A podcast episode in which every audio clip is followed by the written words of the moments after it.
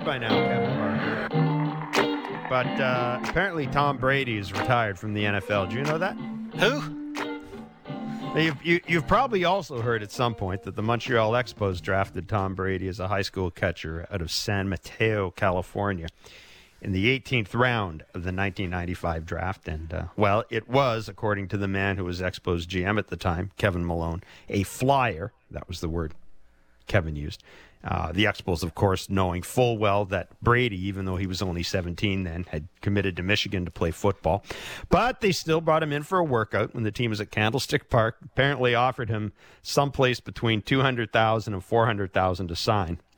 There's this whole Tom Brady connection with the Montreal Expos, as Tom Brady went on winning Super Bowl after Super Bowl after Super Bowl, kind of developed a mythical status. So we want to get to the bottom of it. Get to the bottom of the Montreal Expos and Tom Brady. And Kevin Malone, who was the Expos GM during spring training in 1995, which was the last time baseball lurched through a labor crisis, by the way, was also the GM when the Montreal Expos made Tom Brady an 18th round pick in the 1995 draft. He will join us later on in the show to talk about the Expos, and Tom Brady will get a sense of whether or not the Expos were ever close to signing Tom Brady. And regardless of that, Kevin, I think we're in pretty safe ground here saying that he probably made the right choice. Tom Brady? Think he made the right choice? Yeah, you think so? What I want to know something is how he got offered more money in the 18th round than I got offered in the third round. Well, okay. Well, there you go. This hits on something with the baseball draft, right? How about that? And of course, if you are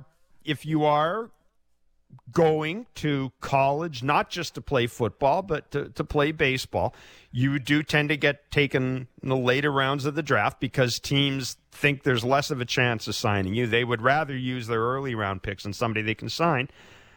But who knows? But that's why you quite often see players go in. I don't know about the 18th round all the time, Kevin, but you see guys go in the 7th, 8th, or 9th round of the draft, and they'll get offered a lot of money because it takes a lot of money to keep them out of college.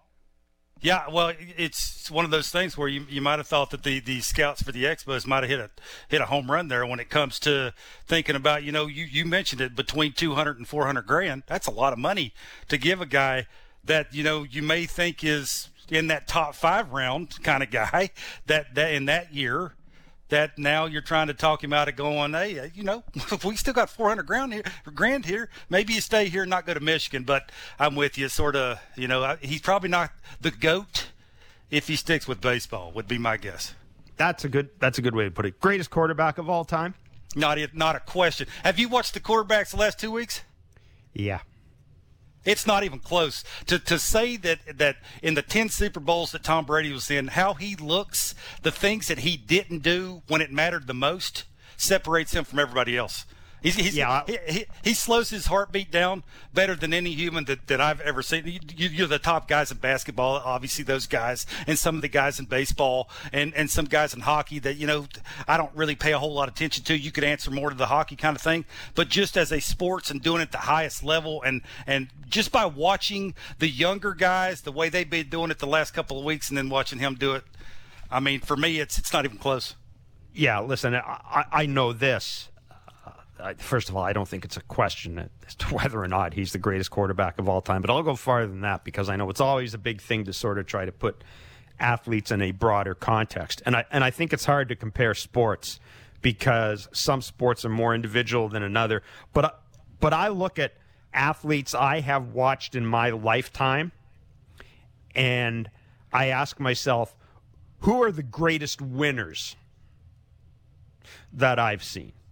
Well, Roger Federer, Michael Jordan, Wayne Gretzky, Usain Bolt. I mean, guys who were at their peak when they needed to be at their peak. And I throw Brady in there in that group. And I may have missed other athletes as well. I'm trying to pull a baseball player out of my head at this time. but it's a little, it's a little more of a different sport. But I put Brady up there with those guys in terms of winners. Brady's up there. Most of the guys you just mentioned are the guys that can bring lesser players up to their par better than ever any other human, and that's what Tom Brady did. Yeah, it'll be fun to talk to Kevin Malone later on in the show, and again, we will take a deeper dive into Tom Brady and really get a sense of how close he actually got to ever signing with the Montreal Expos. But first, players and owners seem to have made precious little headway in negotiating a new CBA, at least as we do the show. Although, again, as I always remind people, as someone who's been through a lot of these, we need to keep in mind that nobody's losing money yet. So at this point, there's really no impetus for an agreement. We'd all like to see it done. I don't think there's any doubt about that. But this thing is moving at a pace that is not designed to keep Jeff Blair or Kevin Barker or any baseball fan happy. And frankly, I've got to say this. I'm not certain either side is sweating the start of spring training because, Kevin, every year somebody, at some point in spring training, somebody looks at me and says, this thing goes on too damn long. Like spring training is too long in here. Why are we here? We don't need maybe 3 weeks, maybe a month. Well, Ross Stripling is the Toronto Blue Jays player representative, and we're very pleased that he's taken time out to join Jeff Blair and Kevin Barker. Hey, Ross, thanks for this. We trust you and your family are doing well and that you're staying safe.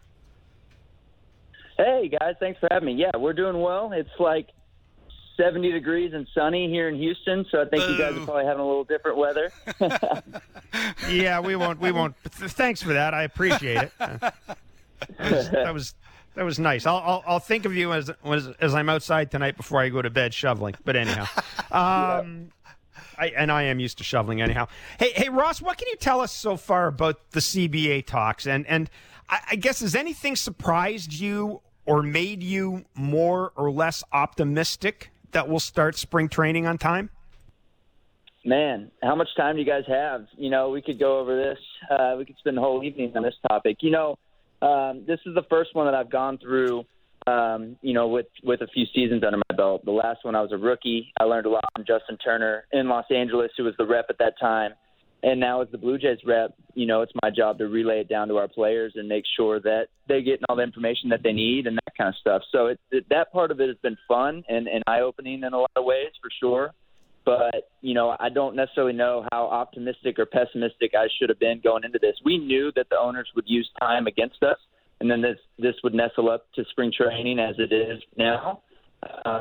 And they would try and get us to waiver, but we're going strong and we're, fighting for what we think our game needs. And I know that it's not fun from a fan's perspective or maybe y'all's perspective, but, we knew this would be a battle in the trenches between both sides, and that's how it's playing out.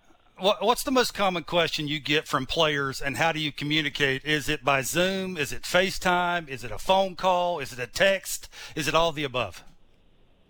It's definitely all the above. All of the actual bargaining sessions, there are some that are happening in person, but then we as reps of all teams get on and watch via Zoom. And then, basically within a few minutes of that hanging up, I'll type up a summary and send that in the WhatsApp chat that I have that's, 40-man deep of all the guys, and just give them an update on what the call was that day. And sometimes I might get 0 responses. Sometimes it might get 100 responses, just depending on, kind of what happened on that given call and on that day. And, it's a full-time job, especially now that it's heating up. I heard what you said right before you brought me on, as far as us making some headway. We're at least communicating. But from December 1st until basically last week, we went over 6 weeks without either side even talking to each other, and now we've probably had 8 calls in the last 14 days. So we're making progress. At least the sides are sitting down and talking to each other.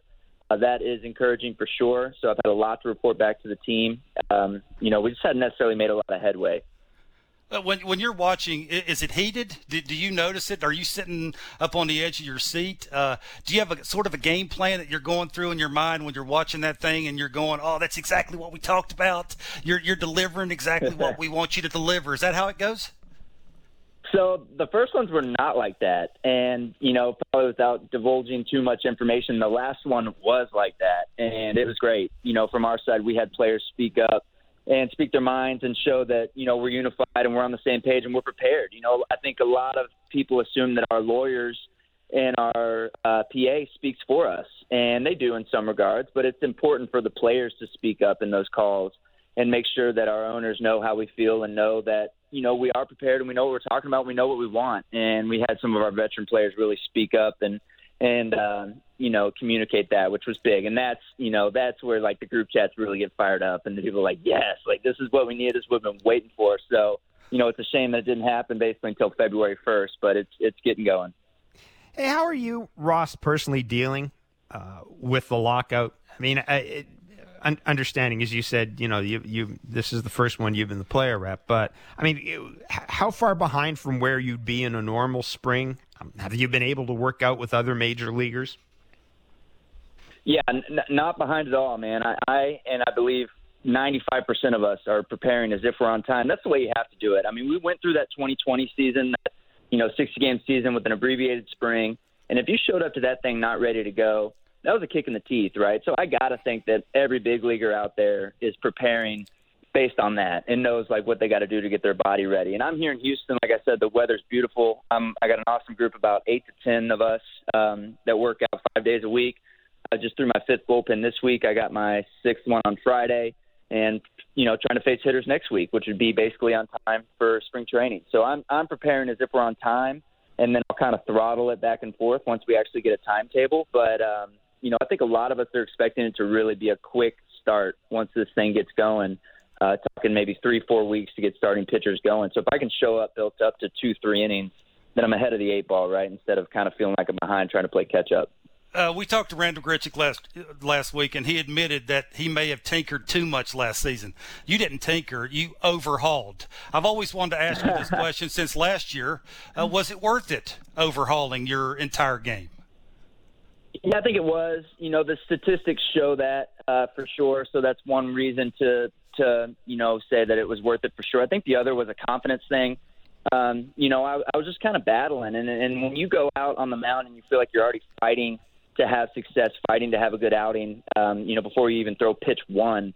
I mean, those are the greatest hitters in the world, man, that you're already way, way behind and going to get out-competed, no doubt. So once I was able to overhaul those mechanics and feel like my stuff was in a good spot, my rhythm was in a good spot, and have 1 or 2 good outings under my belt after making those changes, man, like the confidence factor for me just changed substantially, right? I felt like the strength was back on my side, and that I controlled the tempo of the game and the pace of the game and everything about it that I'd feel like I'd lost. And, you know, so that made it worth it, no doubt. And that's Pete Walker, man. I mean, he's unbelievable. I've had some amazing pitching coaches in my career, and Pete's up there with any of them. Just, you know, changed my hands, man. Changed my hands, and it was like I changed everything.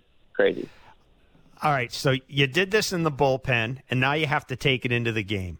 It's not something you worked on in spring training. You were working on it while you needed results, while your team needed results. What was that first game, that first pitch, that first at bat, that first inning like, Ross, when you got out there and you're doing this, and you know you're doing it against guys who are trying to hit you and hit home runs off you and kick your ass in the game? What's that like? Yeah. It's stressful, man, and that doesn't happen very often. You know, not to toot my own horn, but, you know, you really rarely does a hitter or a pitcher make a massive mechanical change on a day two bullpen and bring it in on his next pitch day. You know, normally it takes a couple bullpens or an entire spring training to make changes like that, but that's just where I was, man. I didn't even get out of the first inning against the Red Sox. You know, obviously needed to make a change. We had found some issues with tipping pitches with the mechanics that I was rocking. And, you know, we just needed to switch it up, man. And I think that is the biggest thing that made it to where I have to dive all the way in, right? I have to buy in on this bullpen, do it, and it has to be implemented this next outing. And I think it, you know, kind of, it was like my back was against the wall. Like, I had to do it. So I was nervous in that, yes, it's a huge change, will it work kind of stuff, but it was also like, I have to do this. Like, something has to switch, something has to change. So I think that, you know, it's kind of actually what led me to be able to do it so quickly and that kind of turnaround. How much will the experience in the American League East doing this last year help you going into this year? I think it's going to be huge. I really do. You know, coming out of the National League where I get to face the pitcher, And then all of a sudden now I'm facing Giancarlo Stanton, Austin Meadows, J.D. Martinez, and Trey Mancini. You know, it's way different, and it's one of those things you don't understand until you grind through it. So you can only learn from it. I mean, those lineups are unbelievable. I mean, if you look at how I did against the Red Sox, I mean, take away those outings, my ERA probably drops a point. I mean, they own me all year. I'm not ashamed to admit it. So what do? You know, go watch those outings and get better and show up ready to attack those guys and figure them out and play the chess match. You know, that's Major League Baseball and that's pitching. So, you're only going to get better from that experience. Get your teeth kicked in a couple times in the AL East. That's just part of it, playing in those parks against the talent that's in that division. But, now that I got that year under my belt, really the team in general, thinking about Bo and Vladdy and Cavan, like those guys that just went through 162 through the AL East for the first time. Theoretically, we should all take big steps forward, which is going to be fun to watch because we were one game away. So who knows? You know, stay tuned for the Blue Jays 2022, man. I was going to say that I think one of the things at the lockout that really kind of that frankly deflated a lot of us is the fact that it was such a great off season for you guys, and it wasn't even done, and we don't think it's done. And when this thing gets going again, and it will get going at some point, the off season will continue. But I mean, you know, Jose Barrios is signed to a long-term contract. That's great. That's positive. And then the team goes out to get Kevin Gausman. And I think I was reading an interview. I heard you in a podcast or an interview talking about how you're looking forward to playing catch with Kevin Gausman because you just want to see you want to see that splitty work. Can you kind of explain that? And I found it interesting because we had Alek Manoah on a couple of weeks ago. One of the things Alek Manoah said is, you know, not only do I not just want to play catch with these, I want to pick this guy's brain. I want to see if I can do something, take something from his changeup and incorporate it with mine. Now, how much are you looking forward to seeing this guy and having him as a teammate and being able to, you know, to just to see what he does?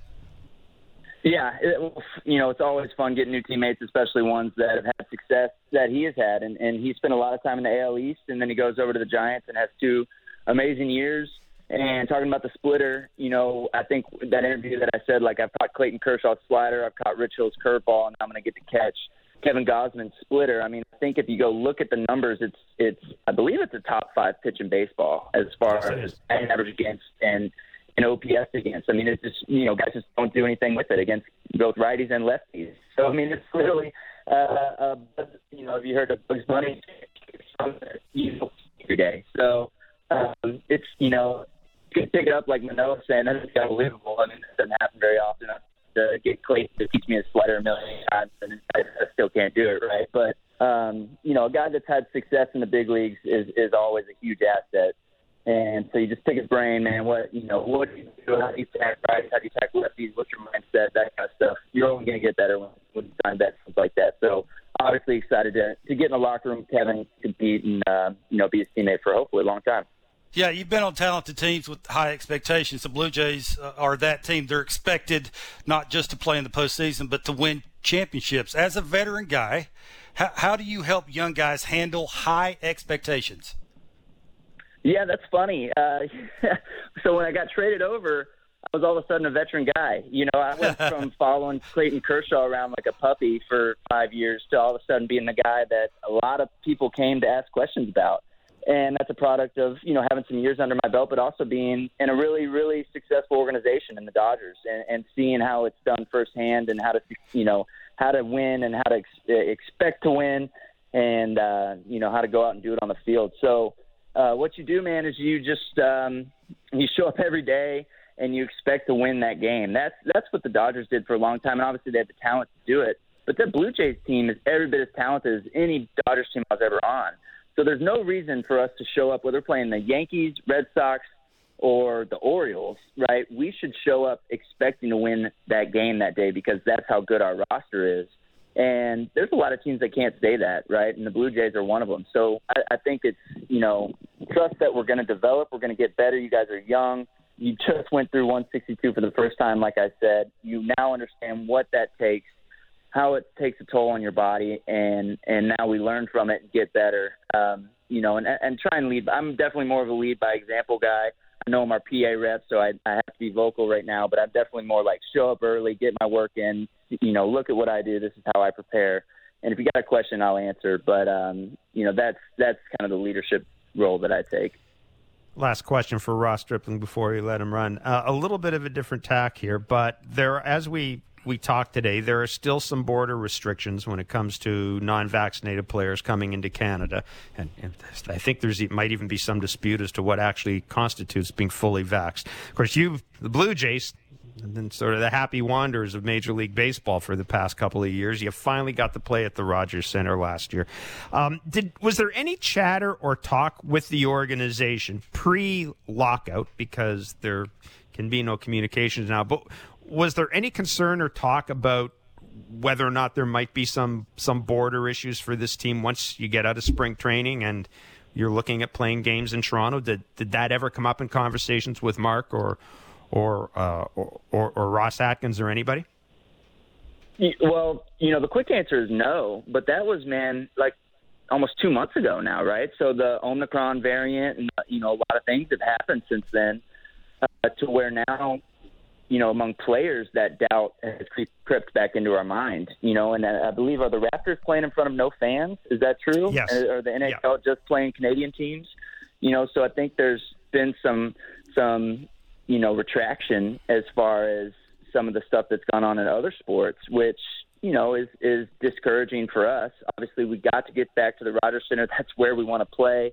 Open that roof up. We don't care if it's 35 degrees. We want to play in Toronto. But no, the quick answer is that was not a thing before the lockout. And then now all of a sudden it is again, which is a shame. Really want to come to Toronto. But we're used to being nomadic. And if we got to start somewhere else, we'll make that work, but we want to play 162 in Toronto, no doubt. Ross, listen, really good of you to give us some time today.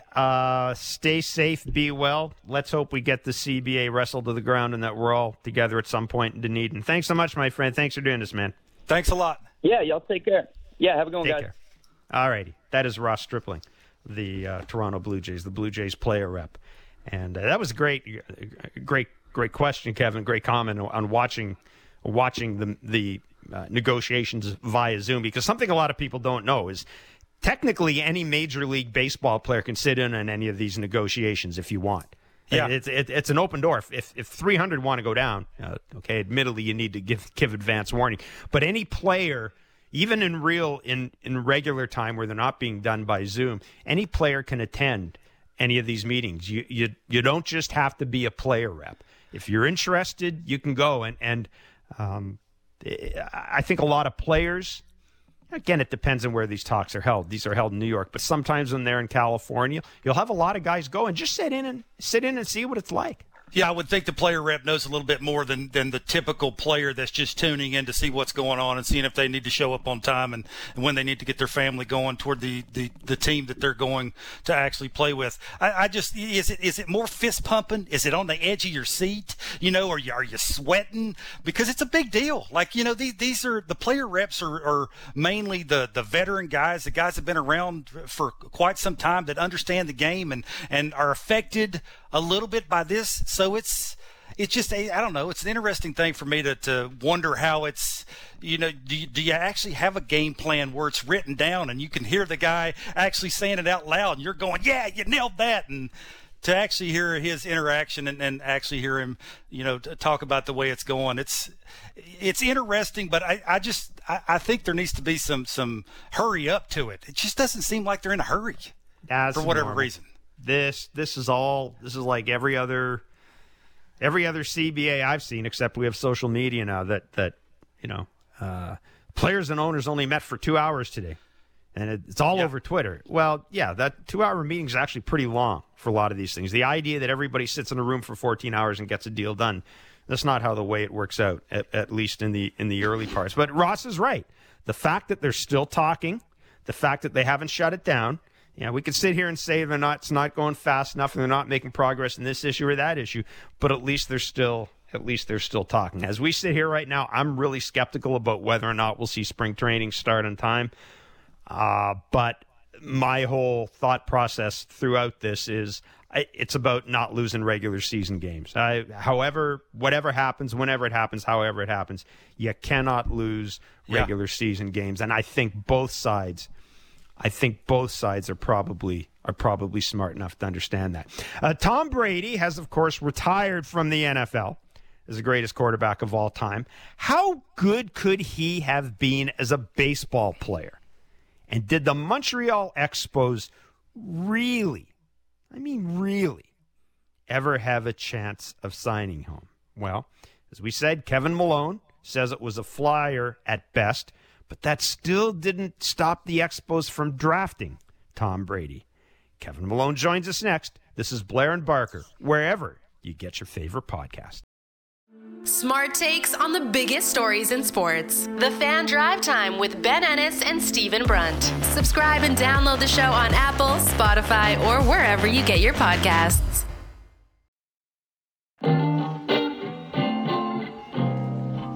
All right, we're back with Blair and Barker, the podcast. Shout out, by the way, to Jeff Francis, who is the 2022 inductee to Canada's Baseball Hall of Fame in St. Mary's. And congratulations, Jeff. I know that you listen to this pod and listen to the show. And trust me, we will get you on one of our upcoming pods. Again, congratulations to Jeff Francis, not only a guy who had a good major league career, but still keeps giving back to baseball in Canada and to Canada baseball. So again, congratulations to Jeff Francis. I spent a lot of time with our next guest, and we talked about a lot of things. Some of it pretty heavy. Some of it your run-of-the-mill baseball stuff, but I'm putting my hand here. I'm putting up my hand here and saying this is God's honest truth. I'm pretty certain I didn't spend a lot of time asking him about his 18th round draft pick in the 95 draft. I mean, I was a good reporter, but I'm reasonably certain that at no point did I ask a question about the 18th round pick in the 95 draft. Well, man, if we only knew then what we know now about Tom Brady. Kevin Malone was GM of the Expos in 95, and you have to look far and wide to find someone who has dealt with as many strange situations and odd occurrences in his baseball career, which is why he's always been one of my favorites. Kevin Malone joins Jeff Blair and Kevin Barker. Kevin, great to chat with you again. I trust that you're doing well. So tell me how, because I keep hearing all these stories, how close did Tom Brady come to putting pen to paper and signing with the Expos? And maybe give us a little bit of a history lesson on how he came onto your radar. Okay. Hey, Kevin. Jeff, it's always great to catch up with you. You were one of my favorites. You actually... one of the few sports writers that actually wrote the truth and was a man of integrity. So there's not a whole lot of you out there. So you're one of a handful of guys that represented the game and did a great job. And I say that in all honesty. So thank you for being fair with me all through my career. But Tom Brady, wow, future Hall of Famer in baseball, but he decided he wanted to throw that oblong, weird-shaped ball. But, we were on him originally because of his football abilities on the field at Sarah High School. And our scout there said that this guy was a late bloomer in baseball. I guess he got better and better every year from his freshman, sophomore year. And then his senior year, he really had a very good high school baseball career, but we brought him into Candlestick Park when I was GM of the Expos. We worked him out, and everyone liked what they saw. I was impressed. Here was he wasn't very strong at the time, but you could see that he had a good frame and that he would develop and grow into it. But here's a left-handed hitting catcher with power, maybe not as much power as Kevin, but he had way more power than you, Kevin. I'm sorry. That was untrue. But had a lot of natural power, arm strength, obviously, very cerebral, very quiet, somewhat introverted at that time.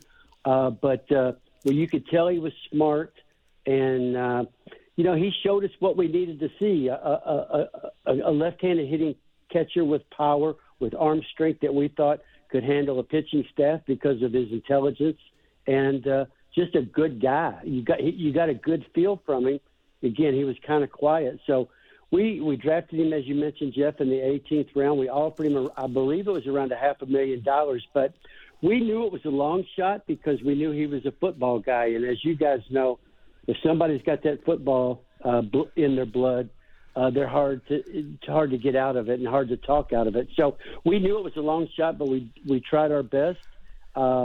They were up front the whole way, saying that, you know, he wanted to play football. He was going to Michigan, and I think he made a really good decision. He's got 7 big rings on his fingers, and you know, the GOAT, maybe the greatest quarterback of all time. But we missed a chance to have, I believe, an all-star catcher, but we did our best, and it just didn't work out.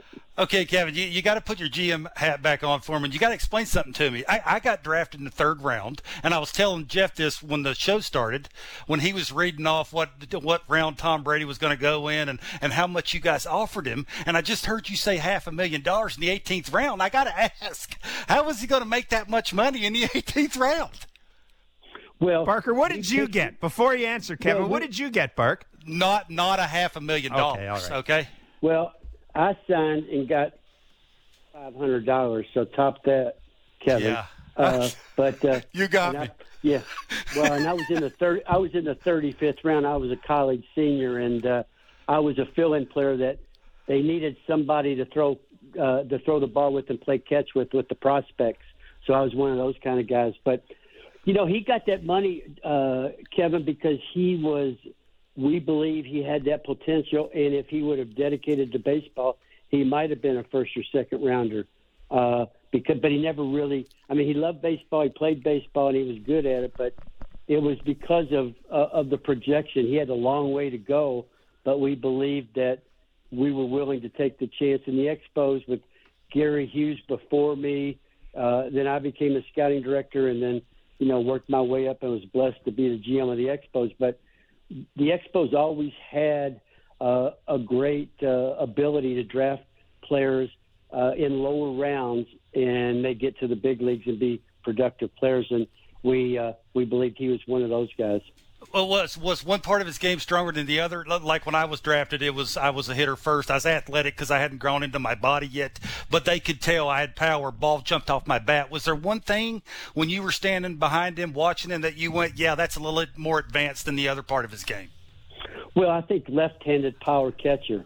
You know, when you left-handed hitting power catcher. So when you put all of the pieces together, it painted a pretty good projectable puzzle that this guy – along with the makeup, because we knew he was a competitor.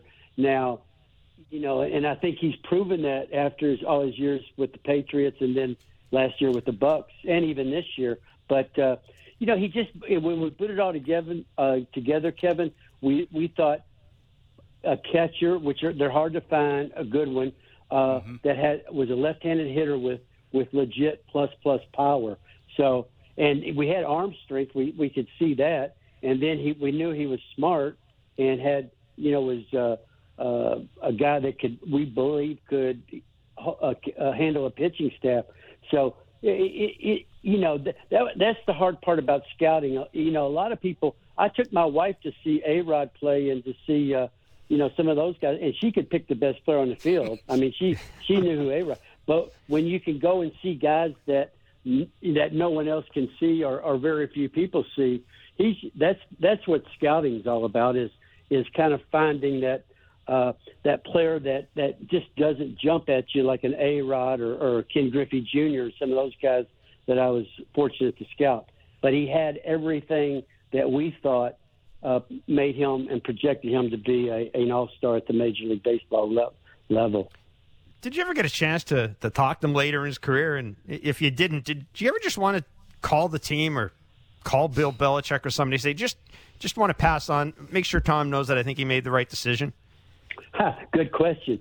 I've thought about it, but and I definitely want to talk to him now. I figure all the interviews I've done, including this one, around Super Bowls and all the things, Pro Bowls, when he was participating in different things, all the time I've spent on talking about Tom Brady like I'm doing right now, I think warrants some sort of compensation, Jeff. I don't know if I get it, but no, I'd like to. I'd like to just to talk with him about that day in Candlestick Park and the workout, and does he? How often does he ever think about it? And did he ever think at some point in his career, maybe at Michigan, while he was riding the pine and sitting the bench as the backup quarterback, that hey, maybe I should have signed? I'd like to just go back in time and kind of relive that workout, and then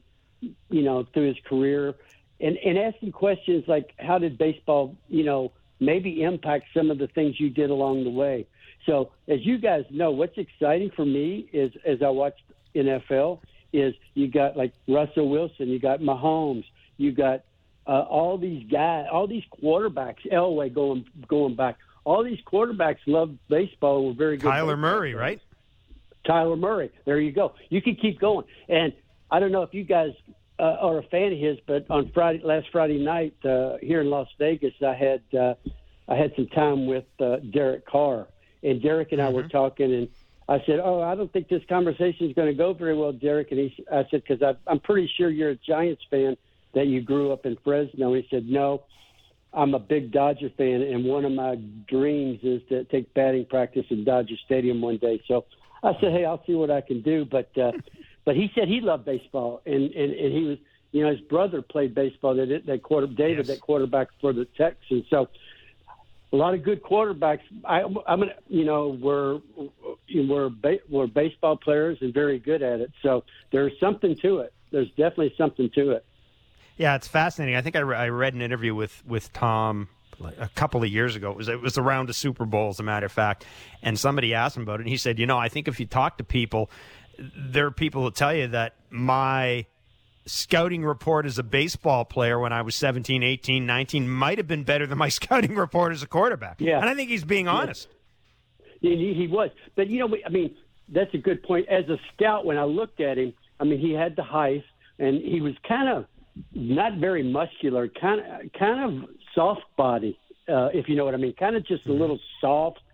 But you could just see the potential, and you knew the guy had great work ethic.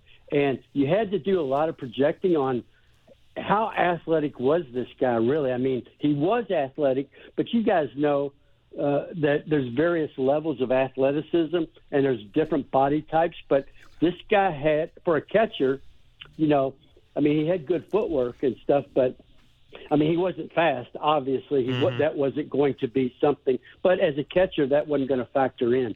But it's fun to, again, every Super Bowl, usually the last, 10 years, 15 years, I'm always talking about him and thinking about him. And it's fun to kind of dream about what might have been.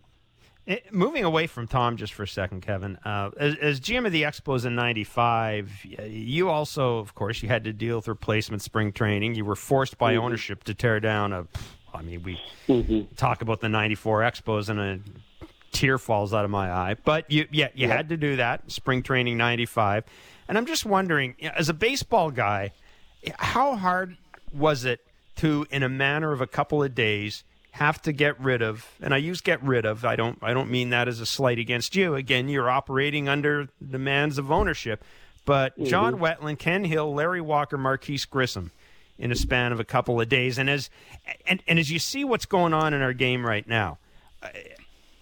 Are you at all concerned that maybe some of those lessons are being lost right now as this stoppage goes on?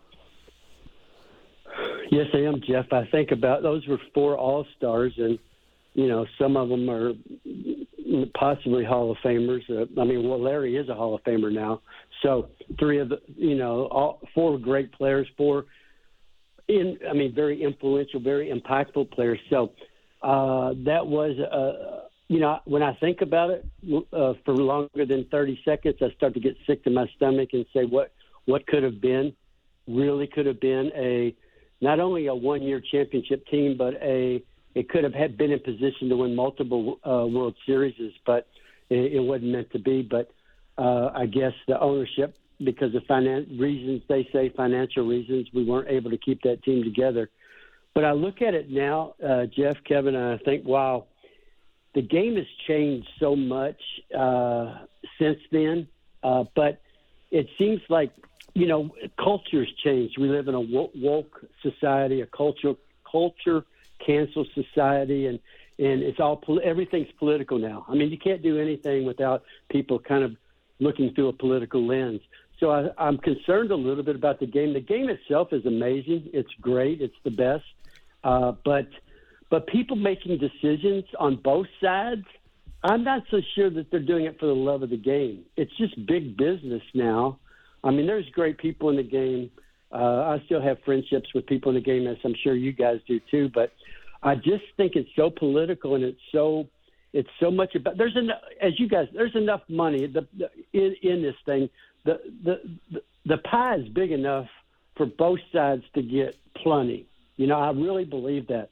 I believe, you know, somebody else could find a deal if they brought in a true arbitrator, someone that could really put it together. But you've got two sides. It's political, and they both have to win, and they both want it to be so far favoring them. So I'm concerned, yeah, Jeff. I'm concerned, and, you know, the one thing you guys know too, and I think I loved it, and most fans love it, even non-baseball fans love spring training. How can you jeopardize spring training? You know, because that's all about the fans, the access to players, it's a special time of the year as you get ready for the regular season, and they don't seem to care that that spring training is in jeopardy right now. But that's one of the greatest things fans can do, and even as a general manager, I look forward to spring training because, you know, our team was undefeated until the end of spring training. So that's kind of nice. So I am worried. I don't know if I answered your question, Jeff, but I'm definitely concerned. And I just don't know, you know, both sides seem to have their different agendas, and then the fans aren't part of it, to be honest with you. And I know Manfred, and I know Tony. But I don't know, Tony Clark. I just don't feel good about the situation. Kevin, tell me, Kevin, tell me I'm wrong, and everything's going to be okay. I hope so. Yeah, I'm with you. I think it needs to get done sooner than later. I think when you hear that they're having non-economic issue talks, hey, look, that'll make you scratch your head a little bit. But other than that, I wanted to ask you who you thought. If they have missed spring training games, who it would hurt more, pitchers or hitters? That's a really, really good question. I mean, I think there's two sides to that coin. I think that you know, to me, pitchers are always a little bit ahead. I think hitters were always. I mean, yeah, you hit in the cages, and you can hit some live BP and stuff coming into spring training or during spring training, and I guess you could say the same about pitchers. But to me, it's the hitters need more time. I think they're more challenged to catch up, so to speak. And again, it's not that they're not taking batting practice; they're not doing the things they need to do, studying film, but that competition level, and you could speak to that better than I could, Kevin. I mean, I was an A-ball player, and I couldn't hit at all. I could field pretty good. I could, at that time, you know, about 40 pounds ago, I could run better, a lot better, and I could do some things, but I never could really hit. So it didn't matter if I showed up last day of spring training or middle of the season. I was a solid 250 hitter, no matter what. But what about you? How would you answer your own question? Yeah, I think. Look, I think it's to each his own. For me, when I was a hitter, the younger I was, the more games I needed in spring training. The older I was, the wiser I thought I was, the more I knew myself, my mechanics, how many swings I needed to take just to get my timing down, what I could and couldn't hit, and I could do it less, so to speak. Yeah. Hey, yeah. Kevin, before we let you run, I did want to ask you about yourself and your current role. You're now CEO and chairman of the board for the United States Institute Against Human Trafficking, obviously a serious issue and a role that I know you take very seriously. Just tell us a little bit, if you could, and I wish we had more time, but just tell us a little bit about your journey from Expos, Dodgers, you know, and Orioles general manager and executive to your current role. Well, after I got out of baseball from the Dodgers, I was involved in different types of ministry and did a lot of mission trips overseas. And then, you know, the pastor of my church, Francis Chan at Cornerstone, basically, God laid on our hearts that we needed to do something about child sex trafficking. So we went to Thailand. We met 4 to 5, 6-year-old boys and girls that had been sold as sex slaves. It broke my heart. Came back to America. That was 2009. Started researching it. At the time, I was part owner of a Mercedes-Benz dealership, so I was able to do some things because of time and resources. And I really started studying it, Jeff, and what was going on in America with kids being sold as sex slaves, being sex trafficked. And I found it was a big problem, but nobody was really talking about it. So the next thing I did was, you know, I started getting involved and doing different things in Los Angeles because that's where I was living. I now live in Las Vegas, and I moved to Las Vegas to fight child sex trafficking in Las Vegas on the Strip in Clark County. But as I got involved in it, I started to see how bad the problem was. And then in 2014, I dedicated and committed to going full time. So I raised money and I started doing different things to try to protect kids, help change laws, help with rescue teams. I opened the Only Boys Safe Home for trafficked boys in America, and that's in Florida. We have boys 10 to 17 that were sold as sex slaves. So it's dark. I don't want to bring your audience down, but it's a big problem in America. I'm sure it's a big problem in Canada. Kevin, thanks, man. It's good to touch base again. Be well. Miss you. Thanks, Kevin. Take care. Thank you. You too, Jeff. Thanks, Kevin. You guys take care. God bless. Bye-bye. Take care. That is Kevin Malone, former general manager of the Montreal Expos, Dodgers, and Orioles. You know what time it is? I think we can squeeze in a couple of these things. Absolutely. Let's get a couple Barker's of back leg bits. De lado, Kevin Baker. El envío saca batazo de play profundo al bosque derecho, cuadrangular bestial para Kevin Baker. We said Barker's bits, not Baker. My goodness, Barker just airmailed that thing. It's time for Barker's back leg bits. Yeah, so this is the time in the podcast where we let you, our listeners, take a stroll into the recesses of Kevin Barker's mind. Come to think of it, that sounds a little different the way I wanted it to. But, I mean, you get the point. Every week you can DM me with questions for Kevin about baseball or anything Barker-related. My Twitter handle, as always, is SNJeffPlayer. DMs are always open. Let's get right to it. Speaking of Twitter, Kevin, Twitter is a sewer, otherwise known as Ryan and Victoria. Had a couple of questions for you. Do owners mean anything to players? Like, are there actually good owners, or is it all down to the paycheck? Did you ever care about an owner you played for? And that can be minor or major leagues. Great question. At the minor league level, you rarely, Jeff, have any dealings with owners. You might be lucky to shake their hand, but that's about it. There really isn't a relationship. You could probably name them, but you never got to meet them. At the big league level, I have to say all the owners I have met in person, the only one I met was Ted Rogers back in 2006. He came in the clubhouse last day of the season, Jeff, and thanked us for our efforts and playing hard. For me, that was really – I really appreciated that for him to come in and say those kind of things. That was kind of nice. Scott was from my old neck of the woods, which is Winnipeg. Shout out to Winnipeg. Wants to know, I believe you said you played high school football. Did you at any point seriously consider football over baseball? That's no. From Scott. Well, not really. I was a starting quarterback and cornerback at Virginia High, but you didn't know that, Jeff. Absolutely. Are you a two-way dude? Both sides of the ball. No. I was stopping it, baby. I was stopping it, man, for sure. I was small at 5'10". 160 pounds. That was probably soaking wet. Because of my size, I didn't seriously give it any thought. Sophomore year in college, I grew to 6'1", put on about 40 pounds. That's around 200 pounds. I weighed at 6'1". Once I hit my growth spurt, professional baseball was the goal. I was pretty good left-handed pitcher. But once my coach, Chuck Hartman, saw me at the plate, saw me going back leg city, he said, enough of that. You're not going to pitch anymore. You're going to play center, and you're going to hit. So the answer to his question, no, I didn't give it any much thought.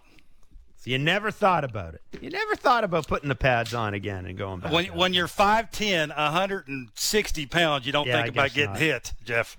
Okay? I guess not. Well, no. Yeah, no, that makes a certain amount of sense.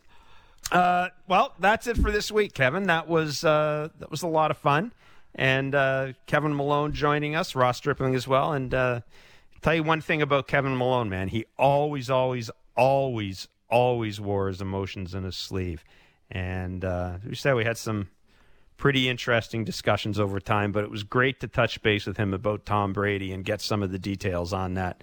on that particular story. I think, and I'm pretty certain I was at, because I made so many road trips at that team, I got to think I was there in 95. Yeah. There's no way in hell I would have missed a trip to San Francisco. Just not happening. I'm still ticked off that he got offered $500,000. Yeah, that did stick with you. It did a little. Yeah. But it's true. You know, you can do any reading on it. What Tom Brady said is true. He was, more people thought highly of him as a baseball player at 17, 18, 19. Of course, he's going to Michigan. You're going to be the quarterback. But again, he wasn't a star, right? Yeah. He wasn't going to, he didn't walk into Michigan as a star. A lot of people thought, yeah, at the time, you know, $500,000, that's a lot of money to turn down. Yeah, I think Kevin said it right. Right, he was a smart guy. Okay. He had a good arm, and he was a left-handed hitter. Those are hard to find behind the plate. Yeah, I think he's the GOAT, baby. There's only one GOAT. Absolutely. Mr. Barker, as always, thank you for doing this. That's it for this week. As always, thank you for listening. Please subscribe, rate, and review wherever you get your podcasts. We'll be back next week. Good night from Toronto.